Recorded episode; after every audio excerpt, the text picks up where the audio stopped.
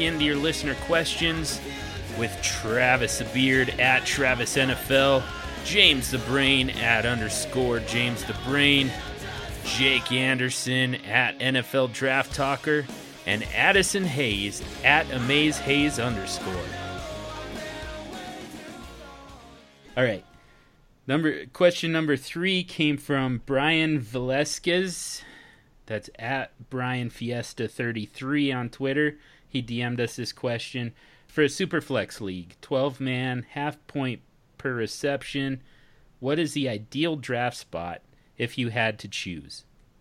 Middle of the pack. Always middle. Always middle. I'm just curious, Jake. What's the what's the reason behind middle of the pack? I just hate being out the turn on any any draft, regardless if it's super flex or or anything. I just want to be in the middle so I can kind of judge what kind of players are going to go. And I just I just hate being at the turn and being like, well, I have to kind of make my reaches here, and then your player value just for me it's just I just because there could the be turn. a run because there could be a run in between your picks. You're you're going through the exact same thing I am, Jake. You acted like you Well, were. I'm, I'm not so worried Not about 24 quarterbacks going, but like Scott Fish Bowl, I had the 101. So like playing that quarterback roulette or just playing any position roulette is is tricky. Like you want to take the best player available, but you also sometimes have to reach for players because you know there's going to be 23 other players gone, but by the time it gets back to you, so Yeah. for me, I don't like that proposition. I just want to be in the middle so I can kind of judge how the draft is flowing and I can I can plan accordingly. Gotcha. I I agree with that. You're not susceptible to runs. You're in the middle, so you can kind of maybe try and start a run if you need it to happen, and gauge you know how the uh, the four, five, six guys, whatever that are drafting in between you, um, are going to draft as well, and you'll be you'll be fine. And plus, if you look at it this way, if you don't take a quarterback in the first round, and a lot of quarterbacks go in the first round, then you're you're in the middle of the second round and you can you can adjust accordingly. So again, not susceptible to run. So uh, middle of the pack for me, um, and not on either end. Okay, well, I'm, I'm the exact opposite. I, I I guess I don't want one or twelve, um, but I'd be fine with two or three, and same thing with 10, 11. And I guess my thing is is that it, it kind of helps me get better values in the fact that if I'm at 10 and I look at 11 and 12, you know, and it's it's you know it's going that way, I'm going to pick, and then 11 and 12 are going to pick, and I know 11 and 12 already have two quarterbacks, and I only have one it's easier for me to go, okay, well, I'm going to take this receiver that I really like because he's less likely to be there than this quarterback. So for me, it kind of kind of helps me gauge, and and I guess it's less for dynasty. I mean, people aren't filling starting lineups, or you know, are are they'll take a third quarterback, that type of thing. But for redraft, for sure, I would much rather be um, towards those ends. Um, for dynasty, I guess it it doesn't um, play too big of a role for me, but it, it does a little bit. I mean, there's still, you know. Um, you know, if I'm looking at it, if I'm, if let's say I'm at 11 and 12 is picking after me, and I know they already have Rodgers and, um, I don't know, in the third round they took Matthew Stafford or something. You know, I, I don't expect that they're going to take a quarterback in the fifth round when guys like I don't know, maybe uh, maybe Jameis Winston still on the board or something. Um, maybe I can pass on him, take that receiver that I really want that wouldn't have been there had I not been able to kind of look ahead so I, I always find that it kind of helps me a little bit when I'm in drafts that I can kind of look ahead at what other other um, other owners have done and kind of kind of guesstimate what what will be there. Um, I think I can do that with a few owners. Um, you know, two spots maybe. Um, you know, is where I feel comfortable being able to do that. Anything more than that, and I, I feel like you're just kind of kind of kind of grabbing the best player available. Maybe that's for the best, but to me, I've always had had more success doing that, uh, being at like two, three, or being at 10, 11. So those are the kind of the spots that I prefer. Interesting. So I think I'm kind of a little bit of both. I, I think I'm ideally I'd like the uh, like three to five, or or the same thing on the back end. Like for exactly what you were saying, James. Like I like to be able to look and see. Okay, there's three guys after me. These are their rosters they both get two picks. They're more likely to take this position than this position. I can take this player and maybe this guy will make it back to me. And then at the same at the same at the same time, uh, what Jake and Addison said is, you know, if you're farther back, like if you're in the four slot, that that wait isn't as long as if you're at 101, but you still get the advantage of of being close enough to the end to kind of predict those picks a little bit, and then you've only got to wait, you know, 16 picks instead of 22 or whatever. Nice. All right, we got pretty much all of it covered. You know where I'm at. I'm just wh- wherever I have to be to take Aaron Rodgers. But so all I want to say here, though, to the commissioners out there, first of all, your your startups really should be auctions.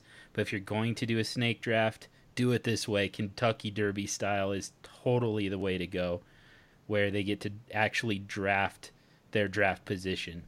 So where you actually get to make that choice. Love it.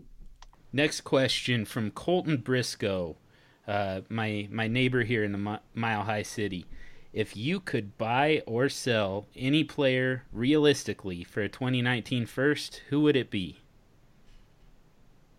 I'm selling Chris Carson for a 2019 first.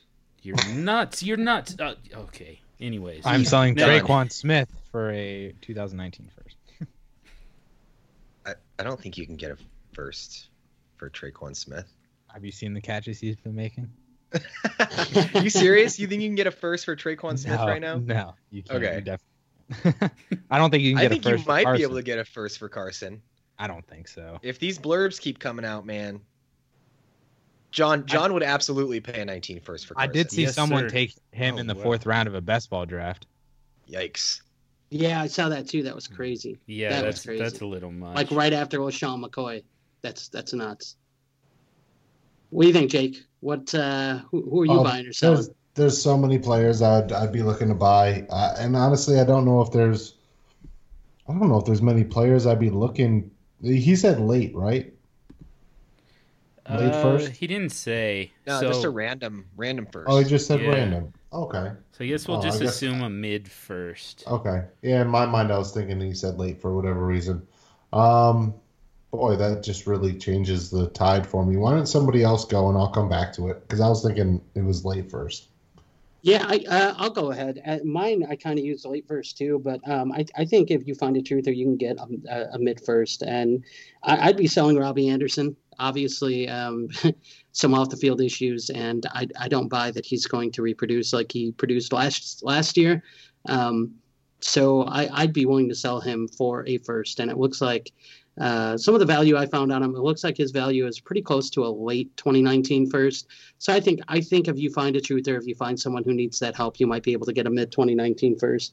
So I'd be selling Robbie Anderson. I don't I don't buy um, Robbie Anderson being a sustainable fantasy asset um, for the long term, and I I don't even know you know.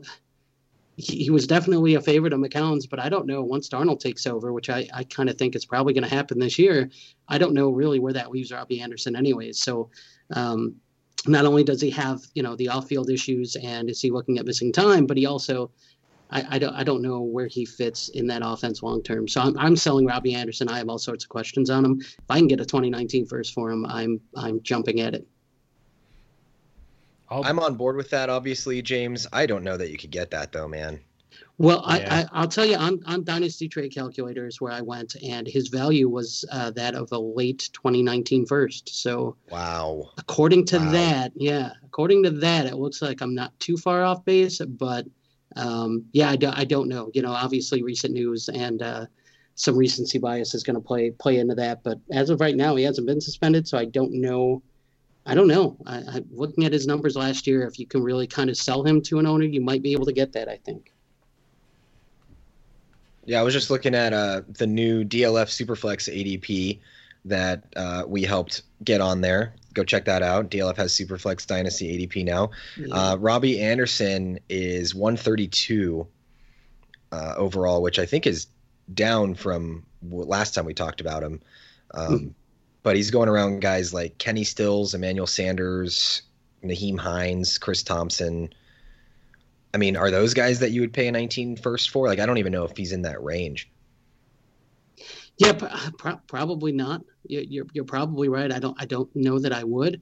Um, I, yeah, I, I I probably wouldn't. I you'd have to find the right owner, that's for sure. But I, I really feel like if you found an owner that didn't think he was going to miss time and felt like he was still going to be the number one target for the New York Jets, I think that you could get somebody to pay late 2019 first. Maybe, maybe I'm off base with it, but I think I, I, I think you still might be able to. I think right now his value is depressed because people are expecting a suspension to come, but I mean, there's nothing imminent with that. I mean, we don't know really what's going to happen with that. So I think right now that's really affecting his ADP. But I think if if he doesn't miss any time, which I mean, I guess there's a chance of, I still wouldn't want him as as you know, I would still sell him for a 2019 first, and I think then it becomes way more realistic that you get it. So um, I think it, it depends on the time. Maybe right now you can't sell him for that, but uh, before the start of the season, there's a good chance you might be able to honestly, the only way I'd even be looking to sell this time of year is if I was in complete rebuild mode. Um, and I don't think it's a good time to sell those those picks. If you are, I would just I would just hold out. But as far as as, as buying, I mean anybody, uh, you know, top fifty outside that top fifty to, I don't know, anywhere from the top fifty to the to the top like 90 guys in just a one QB league, if you're going to look from that kind of ADP, I would give a, a late first for for any of those guys, and I at least try to start negotiating because for me these picks just just so rarely work out to what we think they're going to be, and I know that they gain value the closer you get to this draft, but man, if you can find one of those teams that is rebuilding and get some of these veteran players, even just some of these players that maybe they don't value as much as you do. Uh, you know, got your your Will Fuller, your Alex Collins, um, your Golden Tate, your Marvin Jones. I'd love to acquire those guys if, if I knew my pick wasn't going to be a top three pick. Um, but if I had to talk about a couple guys that I would be, be, be maybe looking to sell if I am rebuilding, um, if I could get a, a late first for Lamar Miller, I would do that. Um, I think Mark Ingram would be a guy that you'd be maybe looking to sell, even though it might be better to sell during the season. Uh, the Miami guys, DeVante Parker, Kenyan Drake, I might be looking to get out on those guys. Um, yeah, that's about that's probably about it. Yeah, I was gonna I'll... take the exact same angle as Jake. First of all, I don't particularly want to want to sell before the season even starts because you're turning you know 2018 fantasy points into nothing essentially. Mm-hmm. And it, you might need those points. You never know. You could be a contender this year. You don't know. Yeah, I think the point though is to sell sell hype for a first, not guys you actually think that are going to be useful to you. Like you want to sell the guys that are getting hyped up in preseason and training camp that aren't going to be useful and their value is going to drop and they're not you're not going to be able to get a first for them anymore once the season hits like Chris Carson. Sure. Yeah.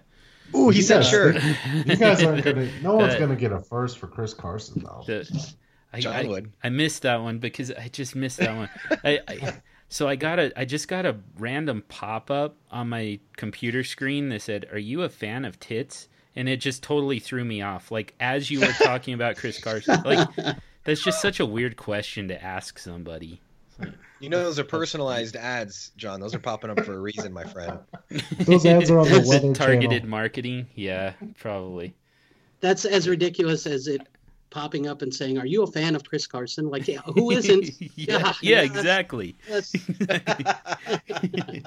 you don't even have to ask. Bye. Chris Carson and tits. Yes, I'm there.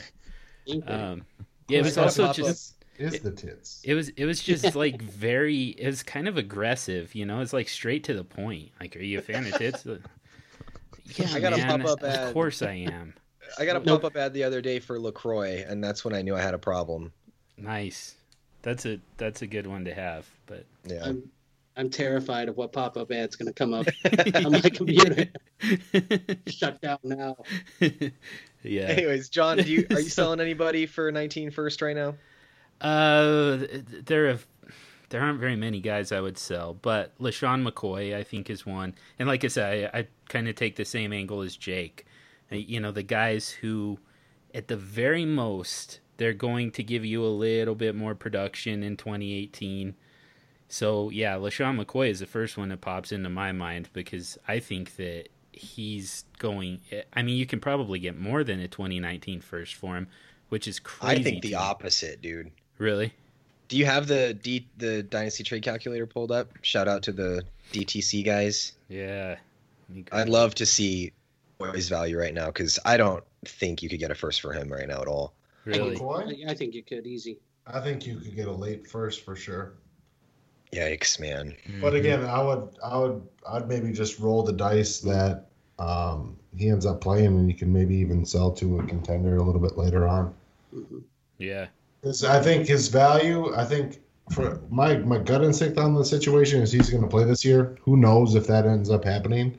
But if that does, his uh, his value is obviously going to come back up a little bit. I think right now is absolutely not the time to sell him. Yeah. Yeah. No, that's Yeah, definitely agreed. true too. Yeah. Yeah. Can't get much lower. Yeah. Yeah, so I'm kind of coming at it from from you know this scenario where you know all of this off-field stuff is behind us, you know, just just hypothetically. And it's it's just a matter of what is he going to do on the field.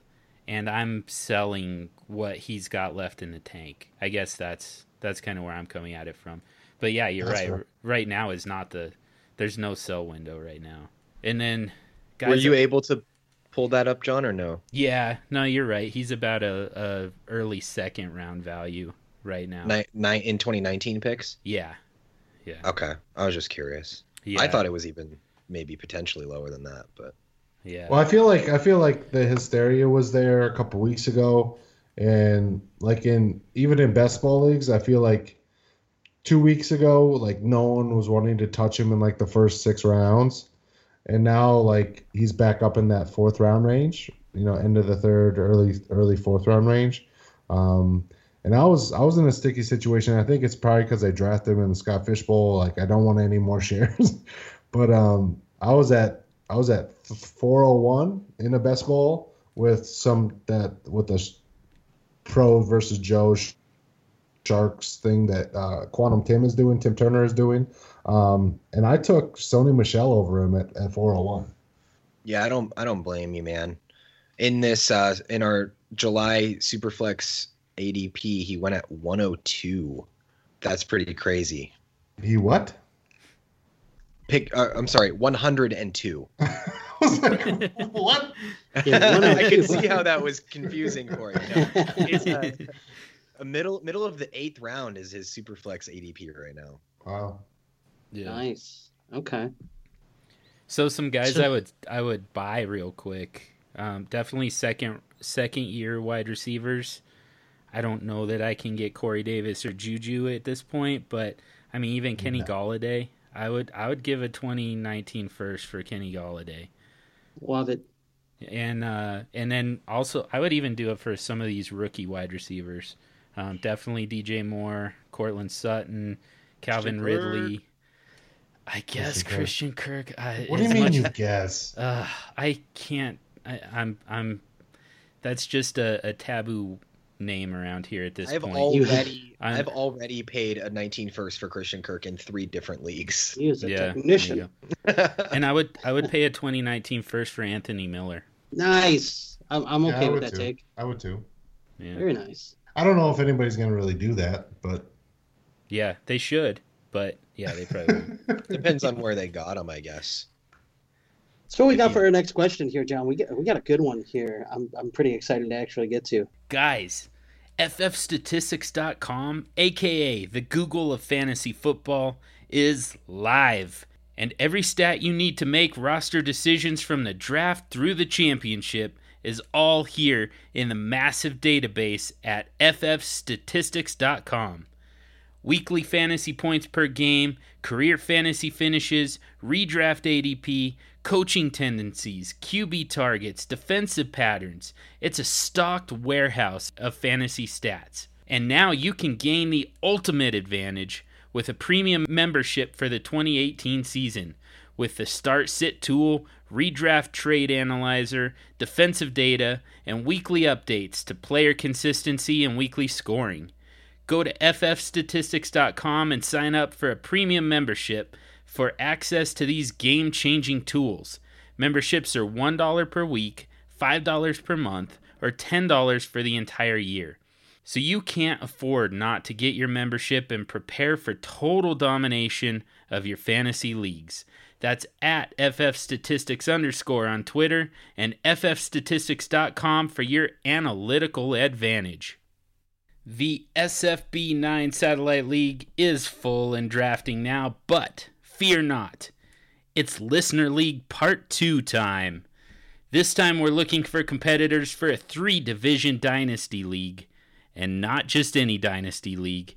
Quick shout out to Tom Kislingbury at Tom Degenerate on Twitter and host of DLF's Read and React IDP podcast for coming up with this awesome format, the Vampire League.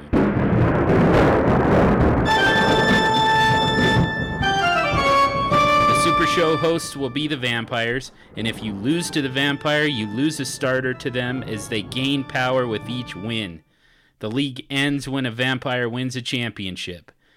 In the meantime, keep the vampires from gaining power on your way to creating the dominant dynasty and your chance to win awesome prizes from the Super Flex Super Show. It's first come, first served, but priority will be given for ratings and reviews. So give us those ratings, give us those reviews, and hit us up to enter now.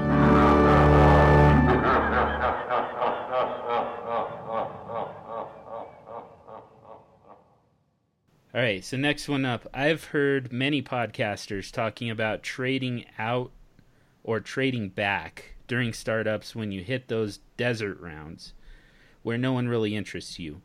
I've not heard people talk about trading up.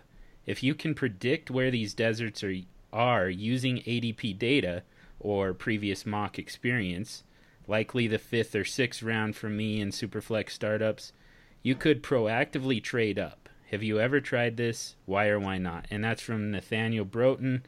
He's at Nathaniel Bro on Twitter.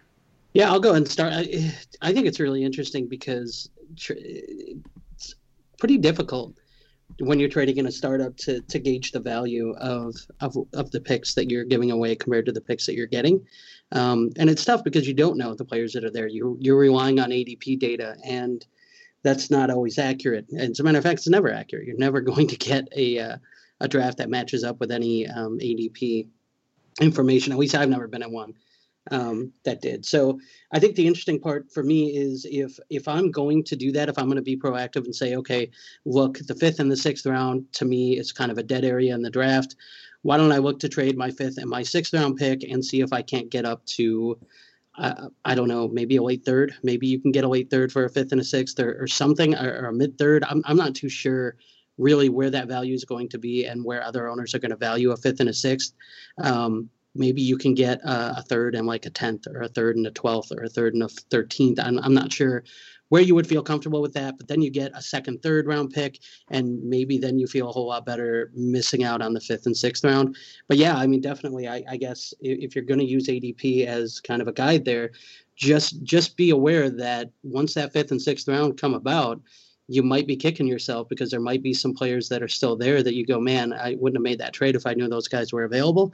So I think it's dangerous when you use ADP as a guide like that. I, I think it's meant to be a guide, but I think it's it's it's dangerous to just use that and say, okay, this is why I'm going to do it because it's a dead part of the draft here. But um, also re- really tough to gauge value on that and um, to understand what what kind of value you're getting back.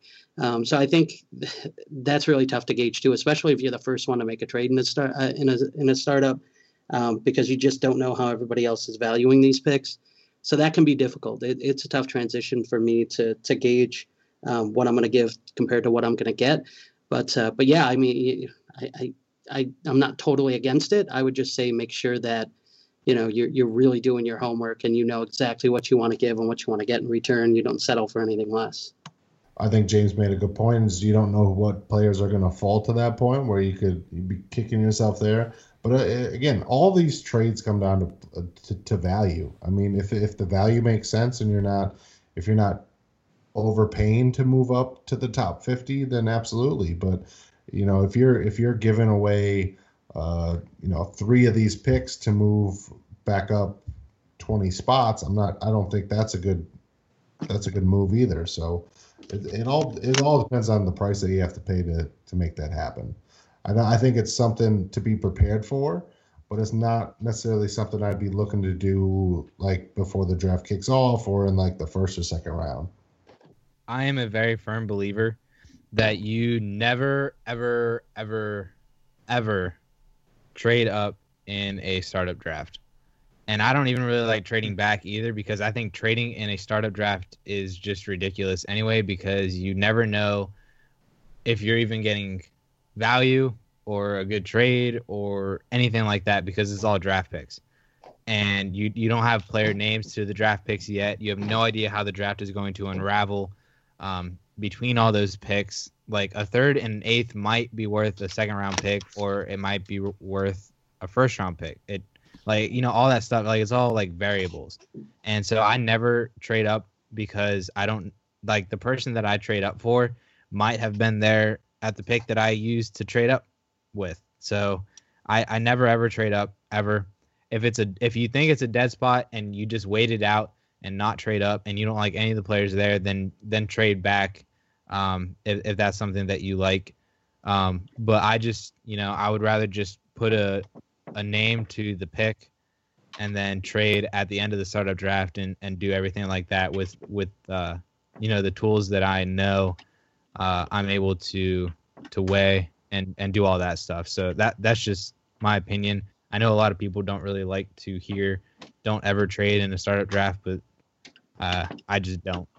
Yeah, I'm okay with that too. Um, I, I'm definitely a huge fan of trading back, and I'm not a big fan of trading up. And it's just because it's so expensive, man. I mean, to move up, you really are you're giving up a lot of future assets, and you're you're putting all your chips on that one guy you're going to get um, and you're you're robbing yourself of of depth and potentially even future depth and and or rookie assets. So I'm not a huge fan of trading up in general either.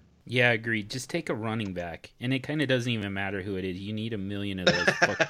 you, you need you need a million running backs to just to survive a season. So yeah, just just take somebody. Just take some running back. Just stay put, stay put, and just load up. You need an army of them. All right, next question. And this one is from Kyle Senra. That's at NYAMA underscore KS. And uh, this one actually is going to be our question of the week. So congratulations to Kyle. We're going to send you a copy of the the 2QB.com 2QB slash Superflex draft guide for 2018. 221 PDF pages that includes a mock draft for Superflex. It includes what is it, 66 quarterback uh, capsules, something like that. Maybe 63. Either way, it's a it's ridiculous. 60 and it ends in Luke Falk. Yeah, That's yeah. right. That's yeah, right.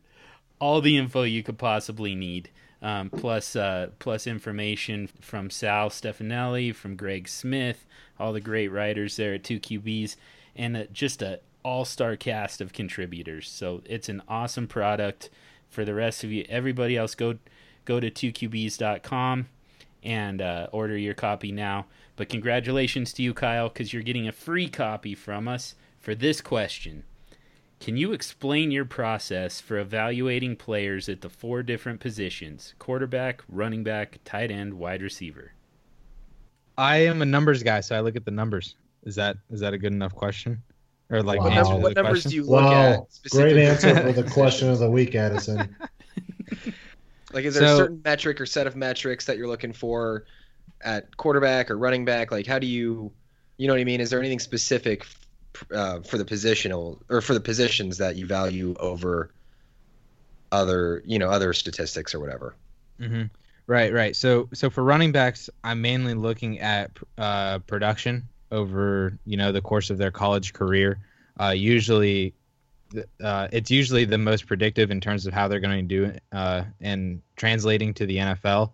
Uh, so usually that's like the main thing that I look at. Like I love Royce Freeman because the dude was a monster in college.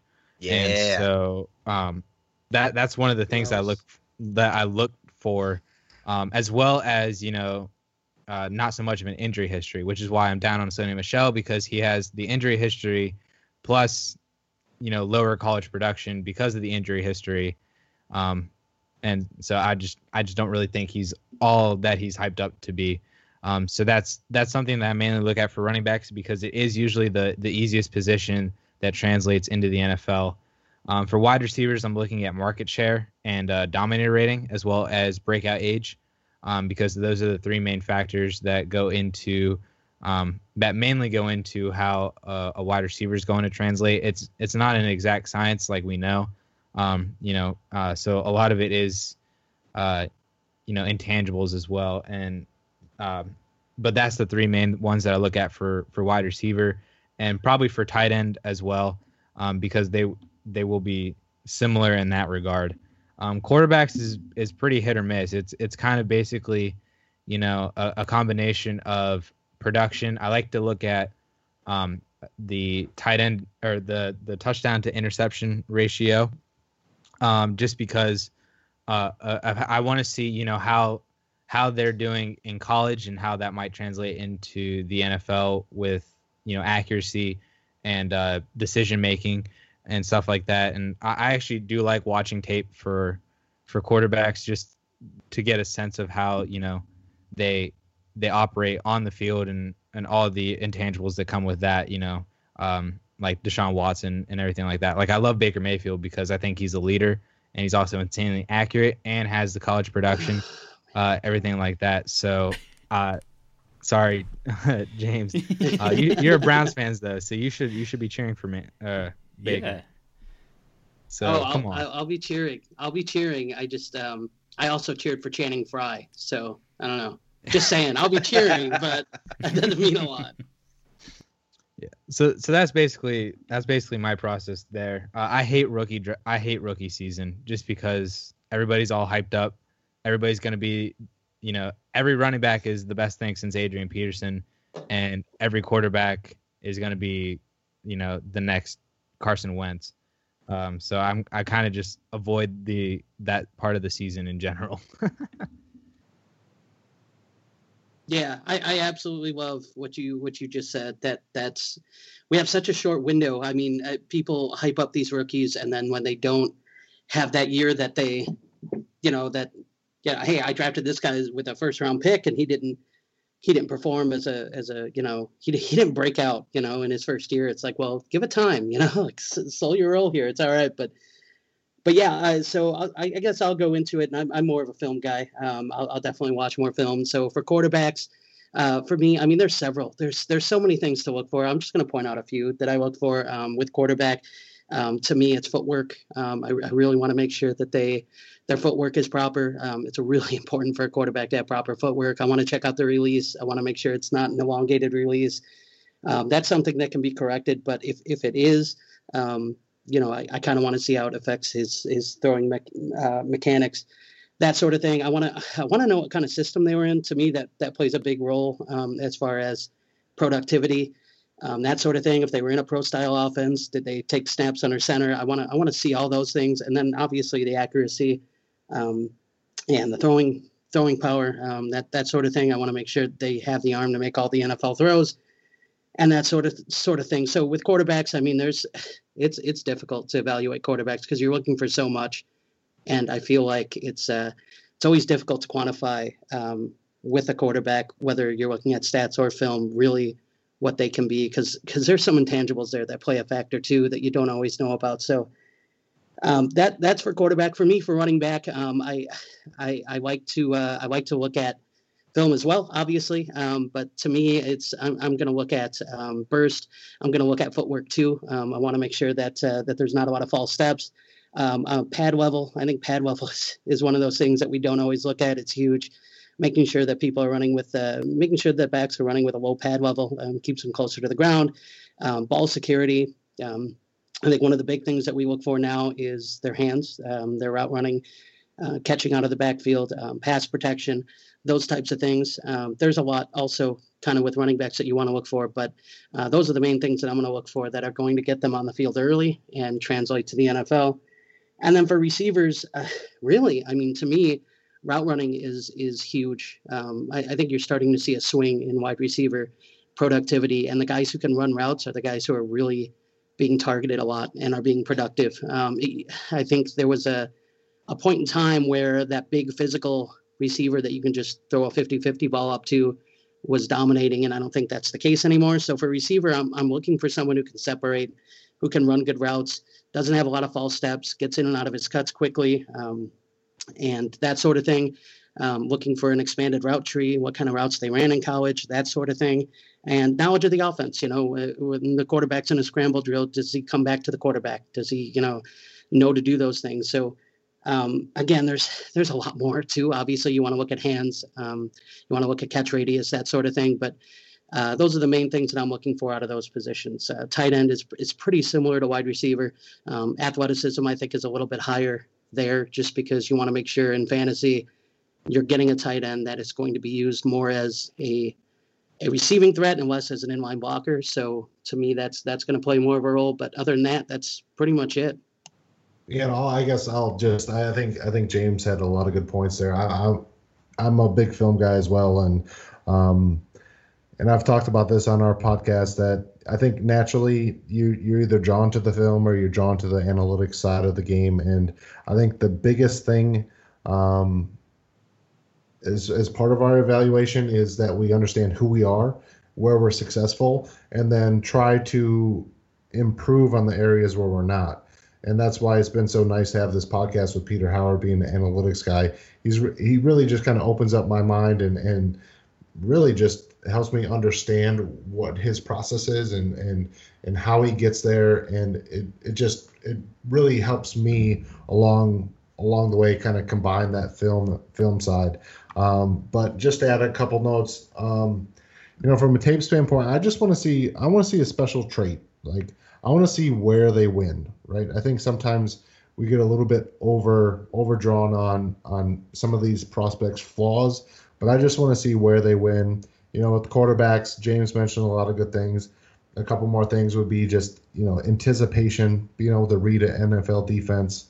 Um, intelligence is is incredibly important that position. Running back vision for me is is up there, probably number one, and then contact balance. I love to see.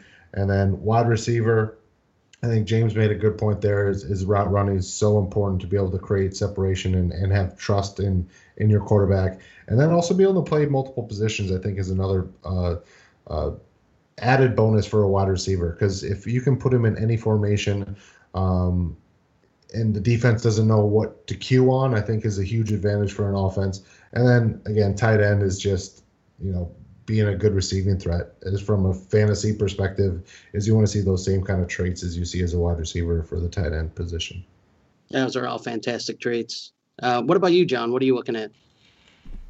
So i'm i'm definitely more of a film guy but i have to say that i i mean i I have to out myself a little bit here. I don't even like to watch film because what ends up happening is I fall in love with a guy like John Kelly, and then he gets drafted to back up Todd Gurley.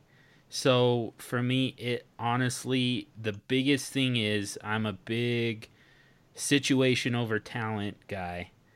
And I know that people don't like to hear that, but the reality is, I mean, it, it all starts with landing spot. And from there, I mean, you can, it, the, the, is the opportunity there or not, you know? So, but the other thing I'll say is that I like to go off of. So here's what you do: go to to ffstatistics.com, click on season data, and go to Z score analysis, and you can see where these where these players are really going to start to produce for you. Um, what season in particular, and you're going to see that wide receivers tend to the third year wide receiver thing ends up holding up. Um, same with tight ends quarterbacks generally break out in year two and peak in year three and then just kind of sustain that for several years. And the running back position comes right out of the gate. Top 12 running backs often start off as top 12 running backs and then kind of slowly decline from there. So uh, definitely keep kind of that in mind. You know, make sure that you're getting a position that helps your roster and that makes sense for your roster you know, if you've got a third year running back, you've or fourth year running back, you've got Todd Gurley, and you know he just had an RB one overall season. He's not going to do that again. You know, there's there's drafting a rookie wide receiver who's going to do nothing for you this year while Todd Gurley is at his peak. I mean, it just it creates a conflict on your roster and it just does you no good. You know, you need you need wide receivers who are actually going to perform at their eh, give you their peak performance while your running backs are still you know somewhat relevant and so on. Like the entire thing just needs to mesh in that way. But yeah, I mean, at the end of the day, I just look for for landing spot. It all starts there for me. So for the sake of time, I I don't have anything different to add. Um, I kind of try to. I mean, I watch uh, as much rookie film as I can or college film as I can. Um, I'm still fairly new to the whole rookie evaluation process, so uh, I don't know that I draw real strong conclusions from that. But I like to see the players on the field for sure, um, and then I also uh, definitely appreciate and value um, you know the metric side of it as well. So uh, pretty much you know everything you guys covered, I kind of tried to take it all into consideration. Um, so for the sake of time, we'll just we'll leave it at that. You guys killed it. Let's do this last one because I think this is appropriate for the occasion. This is from Brandon Rojas. That's at Brandon XX360XX on Twitter, and he just asks, "How did you guys get together and decide to start a podcast?" That question is multifold. yeah, I think we got to start with Addison and Jake here, huh? And yeah, I'll, yeah. Let's start yeah, with the original. I'll go. I'll go first. I'll go first. I mean, just going back to what what drew my interest. I, I went to school for music production, uh, coming out of high school. So uh, I had always had interest in in, in music production and, and sound sound arts. Um, so I'd always always been a fantasy football guy. Always listened to uh, Paul Charchian growing up, uh, Fantasy Football Weekly. Uh, ever since I started playing football, and then the Audible, and then now getting into Dynasty, I'm just a podcast. Um, I don't want to say the wrong kind of word here, but I listen to a lot of podcasts. Um, so just naturally having those kind of backgrounds drew me into. I always knew if I wanted to really pursue that that music side, that I was actually wanted to get into sports radio. So just the combination of loving fantasy football, loving podcasts, loving um, to be a listener, just being able to get uh, involved in the Twitter community, and then starting to work for DFF, and and then getting that opportunity to to come on the Superflex Super Show with John and Addison. Uh, it was just it was something fun and exciting, and I remember, you know, just doing some guest spots before I even started that podcast was was extremely nerve wracking. Um, but if you are interested into it, I would just say do it. Get some practice in and get those nerves out of the way because the more you do something, the more comfortable, the more confident you get. And and honestly, if you're not enjoying it, then then it's just you're not in it for the right for the right reasons. Because I know we make a ton of money off of this, um, but it's it's really just it's just for the fun.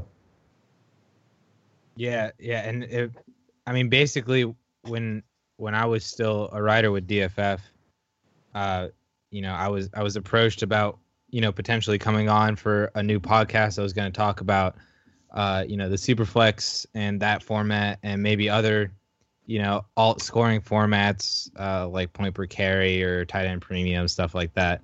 And I had like zero experience in in the podcast world, but I was always interested in you know like I was always drawn to you know, being able to to voice my opinions, however wrong that might be in Jake's eyes, you know, audio like in in an audio format, and um, so I, I was immediately drawn to it. And then when I was told that, you know, John and and potentially Jake, I think at that point Jake wasn't hundred percent, but they were going to talk to to him um, about you know coming on as being the three guys to do it. Then I I was already all for it. Like the the opportunity back then, like like Jake was already doing all these these podcast guest appearances and to have that quote unquote veteran presence, you know, on the pod with uh you know with with John and I, uh you know, it was it was an opportunity that I thought I you know wouldn't be able to pass up. So I I automatically said yes and um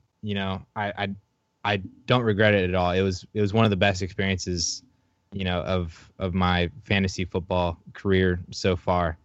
All right, and let's hear from the from the other guys the uh, about the transition into the common era.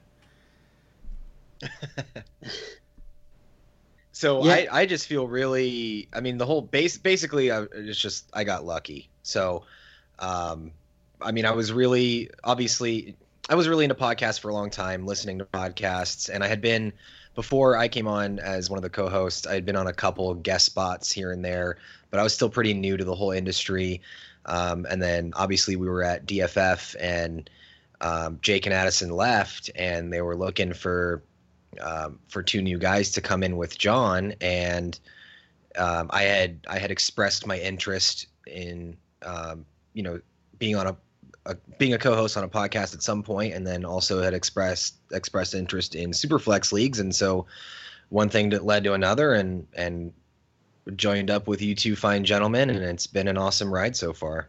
Yeah, that's that's super interesting. I, uh, I I've come to find out that uh, I was kind of the uh, the last the, the the last Mohican, the uh, the, the last uh, stooge, if you will, uh, in in our our three stooges after Addison and Jake left.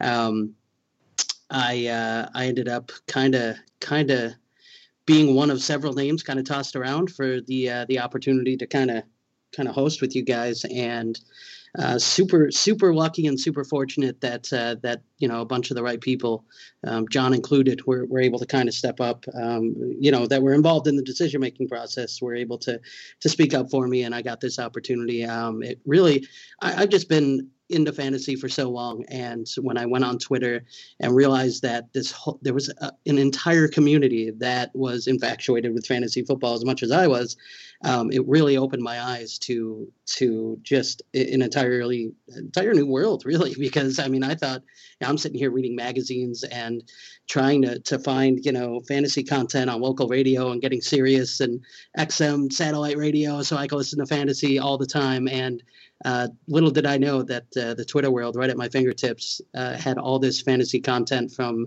a bunch of people who are smarter than I am and and know the game really well. And so it was really really kind of cool to to kind of be part of that. And I wanted to to immer- immerse myself in every aspect of it. And podcasting was one of them. So um, yeah, the fact that I got the opportunity to to do this, I, I I'm forever grateful. I, I think it's awesome. We've had a lot of a lot of good times. I've met a lot of really cool people because of it, and um, I wouldn't have I, I wouldn't trade it for anything. I can tell you guys that much.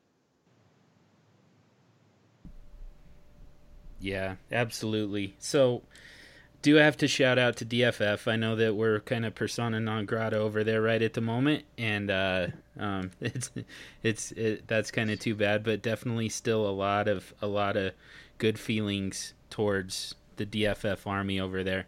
Um, for t- first of all, for taking a chance on all five of us, you know, through it, at some point.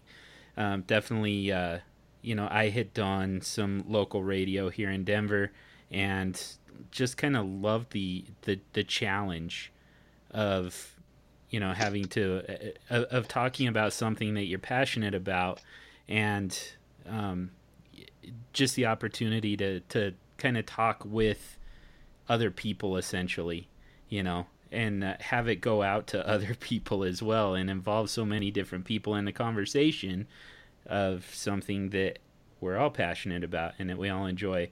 And uh, you know so that so they they took a chance on us. Now DLF also took a took an awesome chance on us.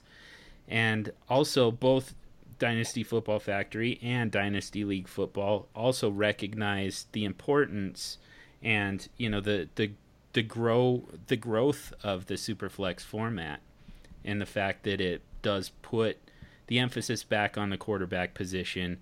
Everybody's starting to play it but nobody's entirely sure how to do it just yet and i'm i'm i don't think that i do either. I mean clearly i you know i let one experience where i saw a quarterback run in the first round and part of the second round just haunt me for the rest of my days.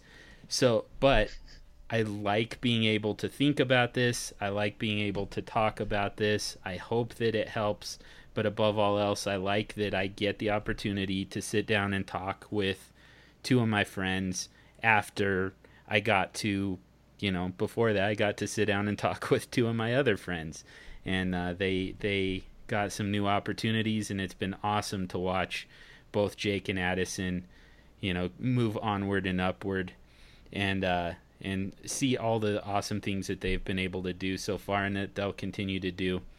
So I just want to thank all four of you guys for being a part of this with me, for sharing this with me, and for giving me an opportunity for the last year to spout my nonsense on the Superflex format and on fantasy football in general. It's been an absolute blast, and here's to several more years of this. Amen, brother.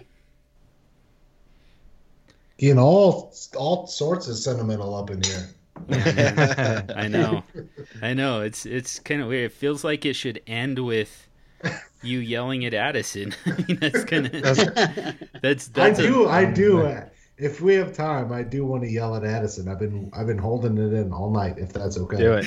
yeah, man. Addison, Addison, you, you really pissed me off today with with your Uh-oh. whole with your whole high horse about if someone doesn't rank Odell Beckham Jr. at 101, you will not even read their rankings. Explain yourself because I'm pretty sure aren't you like a rankings administrator? Yeah, I might be.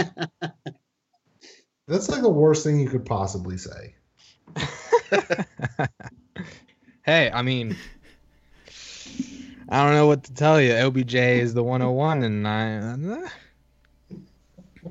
I said the same thing about Antonio Brown in redraft leagues that he was the uh, wide receiver one, and apparently people didn't want to hear about that either. I mean, that was actually a good take. That's the difference. I just wanted to bust your balls, just because I, I, I, and I have Odell Beckham as my 101 too, but I just think, I think there's, listen, I think there's room for conversation about DeAndre Hopkins. I think there's room in the conversation for even Antonio Brown, honestly, depending on how you're going to build your teams. Um, and I know you were probably not being super serious about it, but uh, I just had to take the chance to bust your balls one last time. I always enjoy it, as as, as weird or as bad as that might sound. Whenever I see a notification from uh, NFL Draft Talker, I, I know I know uh, it's, gonna, be, some fun. All right, Addison. A- Addison, one last time, man. This year, this year, AJ Green, Amari Cooper. Who are you taking? It's got to be AJ Green. There's Oh, there's man, no love it. way there's no way that you can tell me Amari Cooper's gonna gonna outscore AJ Green barring injury. Love it. That's all I needed to hear. I'm good. That was actually the the first take I think I ever heard from Addison, and it was his last good one too. Oh, Ooh. you, you know what, Jake? If you would have agreed with me back then, uh, I did agree with you back then. Were, were you part of the whole argument though? I don't think You I got probably- highly involved because that thing blew up. Oh, my Yeah, that thing lasted for weeks. For Bro, I- weeks. If, if we're being completely honest, I almost stopped doing fantasy because of that. Like the Oh my amount, the amount of hatred that came my way, and I was literally like two weeks into the industry, and I was just like, man, like, but then I was right. So I mean, you know, whatever. That- I- that- I that argument- the- Go ahead. I was just saying that argument ruined friendships. Oh my god. It's. When I first joined DFF, the first thing that anyone said to me in one of the chats was, "Hey James, welcome to the chat. AJ Green or Amari Cooper?" That was- it was probably that was me. Addison. and and and I I immediately was like AJ Green, and Yeah. we were friends ever since. Yep. Which is weird because we're both fans of the opposite AFC North teams, you know. Of, Yeah, of yeah. Bengals. Yeah, yeah, I know, So- and and it still worked out because AJ Green AJ is better than Amari Cooper. There you go. Um, actually, so we uh, we gave Addison one last platform here. So Jake, it's your turn. I gotta give you one one chance to uh, to make amends with Case Keenum. Let's get it all off your chest now, and so that we can move on and let Case Keenum go down in Vikings lore. What do you want me to say here, John? Just tell us how awesome Case Keenum is, because you know I won't. I won't because he's not. He's so good, He's not. and you know He's it. don't say he's so good. He's so Oh, good. Wow, John. Can he be okay around a bunch of really good weapons? Maybe. Maybe. Yeah, and he's got that. So there you go. Okay. go. So he has a chance to be okay. He got you to the NFC That, that's Championship. high You- praise from Jake. He's Got got a pretty chance to be okay. I think he's got a chance to be okay. John's about to have another stroke. I think that's the best you're gonna get, buddy. Your ear- yeah, yeah. I guess I better just Hey, it. I wish I wish you well. I wish you well. I just I I'd rather see Chad Kelly on the field. That's it. Ooh. Ah, man. Me too. right. That's going back to some like OG Superflex days when we were Yeah, talking man, about I- Chad Kelly. That's I right. know. Yeah. well, at the time, Chad Kelly on one leg, I would have took that over the crap that we threw out there. But That's why you think Case is so good. Compared to what you had, he is really, really good. Yeah, what's his Compared DVOA? to I can uh, find it for you. he got you to the NFC Championship. He deserves better.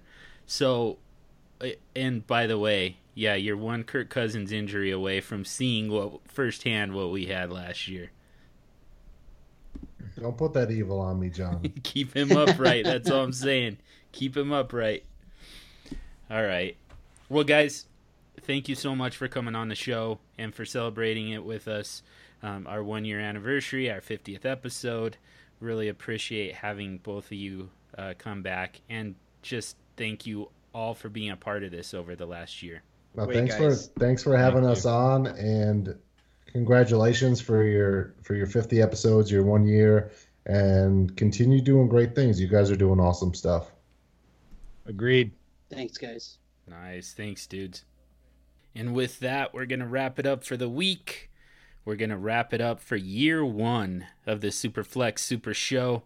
Thank you all for listening. And thank you for all of those who have uh, been giving us ratings and reviews. That we really appreciate it. Keep them coming, guys, because that really helps us to get out to more listeners and involve more people in the conversation so that we can really zero in on those topics that are the most useful to you.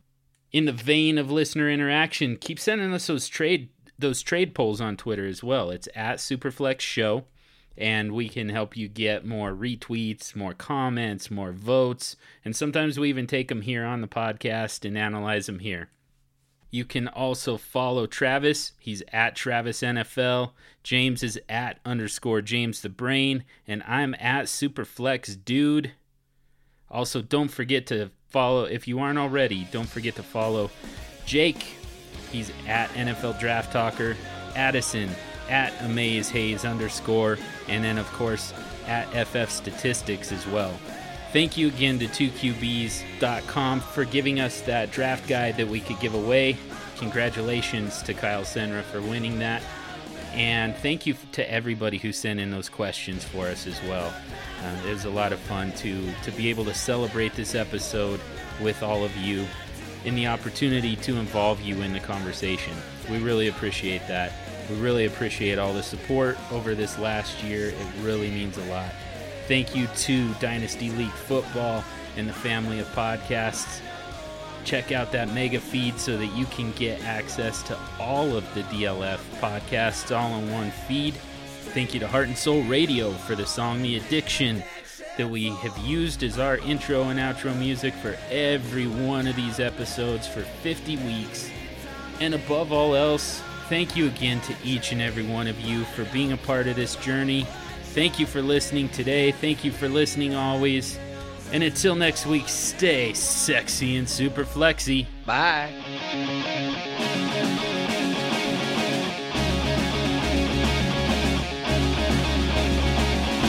It was funny because you. I remember when we first started doing this, you were the one who who said we should do video, so that um, we could see like if someone's like about to talk or something like that. So then we could get the the flow down.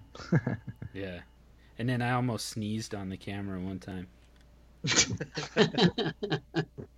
It was almost just like directly onto the, the little camera. it, it was kind of nice when we decided that we didn't have to use video anymore. Like it was pretty freeing to be able to like scratch myself whenever I wanted, and you That's what I'm just saying. Like I kind of, Yeah. I'm, I'm enjoying this right now. I'm, I'm Yeah, telling you, man, it, it yeah, I don't it have a these different level. assholes judging me all the time on what I'm doing. Yeah, seriously. Dude, have you ever podcasted with Shane? That's where I got this. Oh man, He I've like podcasted with Shane before. Yes. he turns off all the lights. He lays down and then turns What? off his camera and then podcasts. well, he's just laying there like half asleep. Now, now everything he on, everything he's been on makes way more sense. Yeah.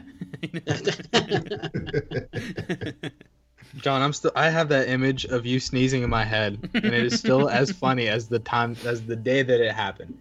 Dude, that was- so close. I You you ca- you you had tissues like right above your your computer. And I you- know. And you guys are so lucky. You The- were like the- the, there was one that was just it. kind of barely hanging out of the box. It had like one corner still in the box. Otherwise, it was just completely loose. So it just kind of fell into my face. And otherwise, yeah, I would have just plastered the the screen with it. And you guys would have been puking and yeah, it just would have turned into was so, total shit show. so best podcast ever. I would have listened to that on repeat. Most downloaded episode. You you put that in the uh the farewell episode. really? Yeah, you did. I forgot about that. oh gosh. Yeah, so if you want uh, Travis and uh James, if you want to listen, just listen to that happening. Just go back. I don't know if you have the feed still. I listened. I listened to that one. Yeah, that. Oh my god, dude! I laughed for at least ten minutes. yeah. I listened Like, to I, that one I too, went I off camera, and everything. Oh man. I know. Yeah, you you never laughed harder than that, and I felt like I said some pretty funny shit sometimes, but yeah, nothing, nothing That got was- you like the the the possibility, like the, the scenario where I almost almost just sneeze all over everybody's life. If you just saw how fast know you what? moved, I am remembering it now. Remembering like Addison was laughing so hard that he had to like go off mic for a second. Like yeah. yeah. Oh my gosh, dude. you guys yelling back and forth was great. It kind of set the precedent for this for this uh this podcast. It's pretty cool. Yeah, no, it's just me and John all the time. Yeah. At each other. yeah. Which is still great. You guys would have been such good friends if we hadn't started the shit show. yeah, I know. Created a culture that we just could not get away from. Yes, it would have had a completely different vibe. Filled the swamp. Oh, that's no good. That's no good. I like the vibe we got, man. Thank you guys. Yeah. you knew it was bad when we had that test uh test run episode the week before the official first episode and I had the Cam Newton you're nuts and Jake and I had that argument for at least half an hour and that argument was so good in John's eyes that he wanted to repeat it for the official first episode yeah. and that's, and that's Wow. that's really what fueled it And then we Nice. repeated it every week. And then you guys What left, hell, and me and Travis repeated it. What the hell, John? We didn't get a practice episode. No, you're right. you didn't need it. Just Uh, on in. Our episodes Our- are pretty much all practice ones. episodes. Our first few episodes sucked. Ah man. man, I kind of want to go back and listen to them now. I don't. you'll Yeah. probably hate yourself honestly It's or you'll be bad. proud of how far you guys came Yeah, maybe. Our audio quality was piss poor. Yeah. Yeah. And it's okay because no one listened. Yeah, well, that You know, guy. I, I gotta say, John, you're doing a you're doing a fantastic job with editing. Yeah, I thought I think I think the pod sounds fantastic. nice. Yeah, for sure. Thanks, Great. dude. John's Like the intros, the outros, they sound super professional, man. Sweet. Thanks, man. No, it sounds great.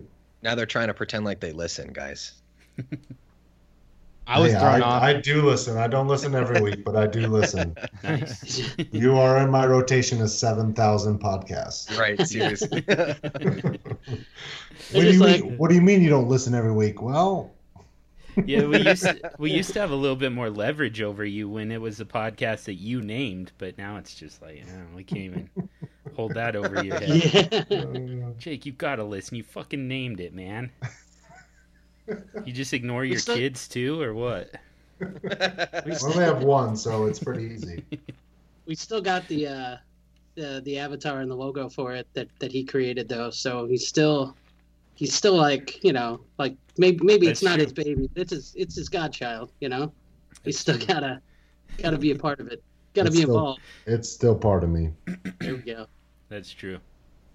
And again, your fingerprints are still on it, both of you guys, because that's where the the culture started. Instead of everybody else just, you know, uh, just agreeing with each other all the time, it's like going after each other. That's kind of been What helps when you it helps when you genuinely hate somebody. yes, it does.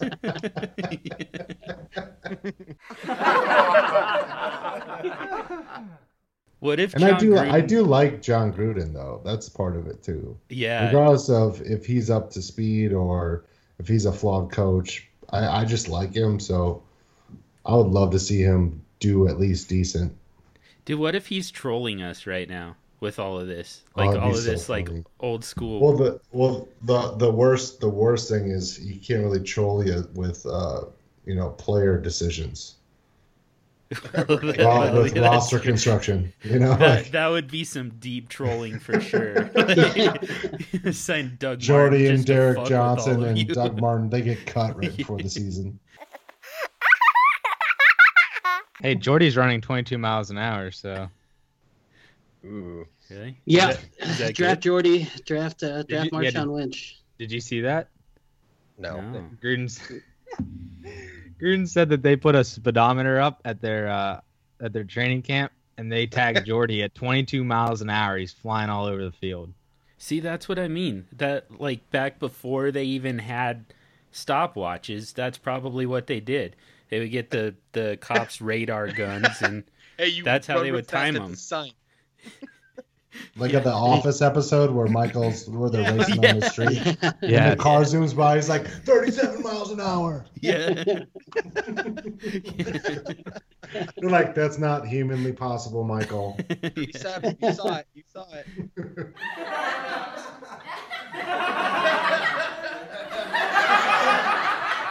so make sure you're following john so he can make you miserable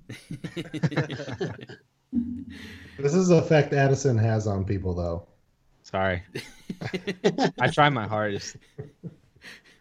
yeah, that's kind of true. He's a he's kind of got a a uh, Tyrion Lannister thing going.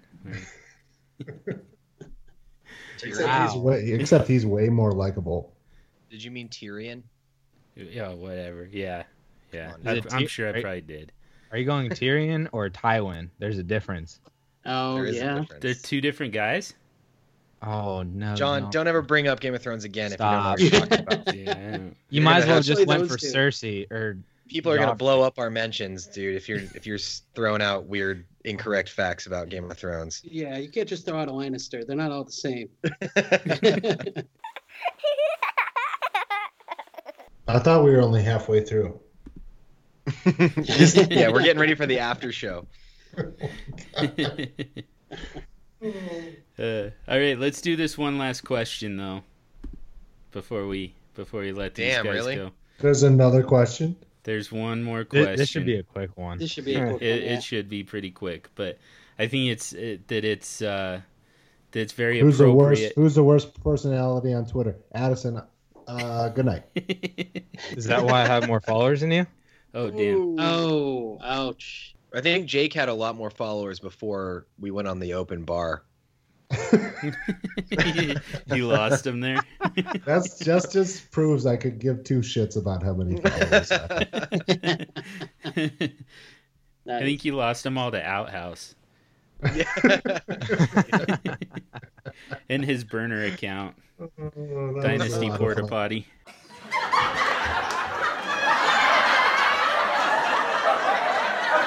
We'll, we'll have to make sure each of us should check in on him over the next couple of days to make sure he's all right.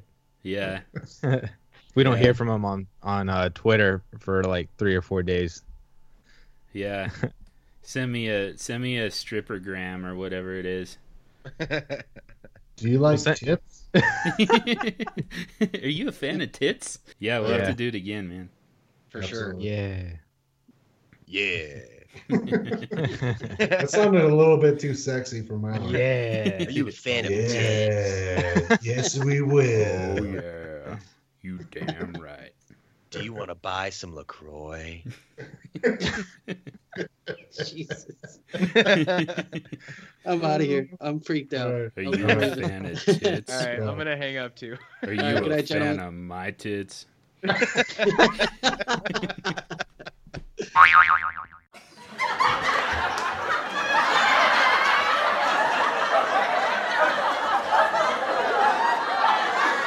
Thanks, guys. I gotta add real quick.